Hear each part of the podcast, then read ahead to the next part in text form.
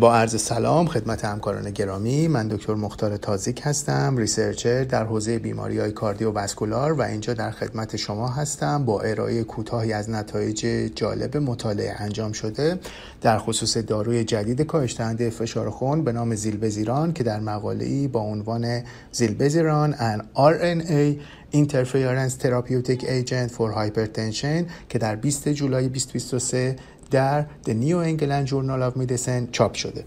فشار خون بالا یک عامل خطر اصلی برای بیماری های ایسکمیک قلبی، سکته مغزی و بیماری های مزمن کلیوی است. همچنین عامل اصلی قابل پیشگیری در مرگ و میر ناشی از علل قلبی عروقی در سراسر جهان می باشد. علیرغم های درمانی مؤثر تقریبا نیمی از بیماران مبتلا به فشار خون بالا به اهداف فشار خون توصیه شده در guideline ها نمی رسند که یکی از دلایل اصلی این موضوع پایبندی ضعیف بیمار به داروهای خوراکی تجویز شده روزانه است. عدم کنترل فشار خون در طول چرخه شبانه روز به ویژه فشار خون بالا در شبها با افزایش خطر حوادث و قلبی و عروقی مرتبط است. در مطالعه‌ای که در مورد آن صحبت می‌کنیم اثر بخشی دارویی به نام زیلوزیران در کنترل بیماری فشار خون مورد بررسی قرار گرفته است که با توجه به نیاز و نحوه تجویز هر سه ماه یک بار یا هر شش ماه یک بار آن شاید بتواند بهبودی در فرایند پایبندی بیماران به مصرف داروهای توصیه شده را فراهم نماید.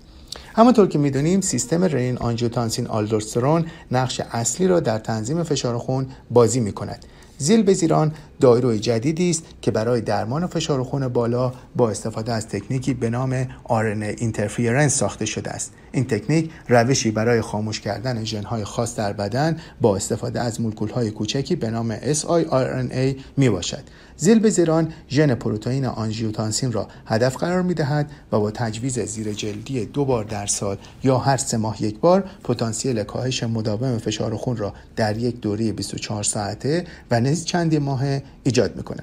این مطالعه که با مدل double blind randomized و placebo control در چهار مرکز در انگلستان از ماه می 2019 تا ژانویه 2022 انجام شد در مجموع 107 بیمار را مورد بررسی قرار داد که این بیماران در گروه های مختلفی تقسیم شده بودند. بیمارانی که در این مطالعه وارد شدند شامل بزرگسالان با سن 18 تا 65 سال با فشار خون درمان شده یا درمان نشده بودند. میانگین فشار خون سیستولیک نشسته با کاف اتوماتیک بزرگتر مساوی 130 تا 165 میلیمتر جیوه یا بزرگتر مساوی 135 تا 165 میلیمتر جیوه و میانگین فشار سیستولیک با مانیتورینگ 24 ساعته سرپایی بزرگتر مساوی 130 میلیمتر جیبه بود. در بیماران در بیماران مورد مطالعه مصرف داروهای فشار خون برای حداقل دو هفته قطع شد در یک گروه بیماران تحت درمان تکدوز زیر جلدی زیلبزیران با دوز افزایشی 10, 25, 50, 100, 200 و یا 800 میلی گرم قرار گرفتند. در گروه دیگر زیلبزیران با دوز ثابت زیر جلی 800 میلی گرم همراه با رژیم غذایی کم نمک و پرنمک برای ارزیابی پتانسیل اثر نمک رژیم غذایی بر اثرات کاهش فشار خون زیلبزیران تجویز شد. و در گروه دیگر همه بیماران یک دوز ثابت 800 میلی گرم زیلبزیران را دریافت کردند. بیماران در هفته 6 با پایش 24 ساعته فشار خون سرپایی مجدد ارزیابی شدند و آنهایی که فشار خون سیستولیک بیشتر از 120 میلیمتر جیوه را داشتند درمان اضافی با دارویی به نام ایربزارتان با دوز 300 میلی گرم یک بار در روز به مدت دو هفته دریافت کردند. این مقاله فاز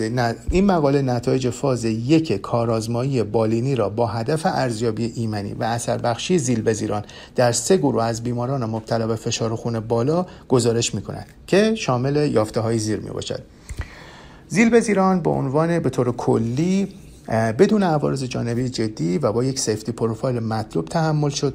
شایع ترین آرزه جانبی زیلبزیران واکنش خفیف در محل تزریق در برخی از بیماران بودش زلبزیران در دوزهای 100 میلی گرم یا بیشتر سطح آنژیوتانسین و خون را تا بیش از 90 درصد کاهش می دهد و این اثر با مدت سه ماه یا بیشتر ادامه داشته است. تک دوزهای زیرجردی زیربزیران فشار خون را به روش وابسته به دوز کاهش می دهند که این مقدار شامل کاهش میانگین فشار خون سیستولیک 24 ساعته بیشتر از 10 میلیمتر جیوه با تک دوزه بزرگتر مساوی 200 میلی گرم بودش. و نیز کاهش 17 میلیمتر جیوه در بالاترین دوز یعنی 800 میلی گرم بود که این تغییرات در طول روز و شب ثابت و در طی 6 ماه نیز حفظ شدند. اثر زیربزیران بر فشار خون تحت تاثیر مصرف نمک در رژیم غذایی بوده و این اثر با مصرف همزمان با یک داروی ضد فشار خون دیگر به نام ایربزارتان کاهش یافت. این مقاله نتیجه گیری می کند که زیلبزیران یک داروی جدید امیدوار کننده برای فشار خون بالا با پروفایل ایمنی مطلوب و با پتانسیل تجویز با فواصل سه ماهه یا دو بار در سال می باشد که اثر طولانی مدت بر سطح آنژیوتانسین پلاسما و نیز سطح فشار خون دارد در پایان نویسندگان پیشنهاد می کنند که مطالعات بیشتری برای تایید این نتایج و یافتن دوز بهینه و نیز درمان ترکیبی برای زیلبزیران در آینده توصیه می شود. سپاس فراوان از توجه شما و امیدوارم اطلاعات ارائه شده برای پرکتیس شما مفید بوده باشه.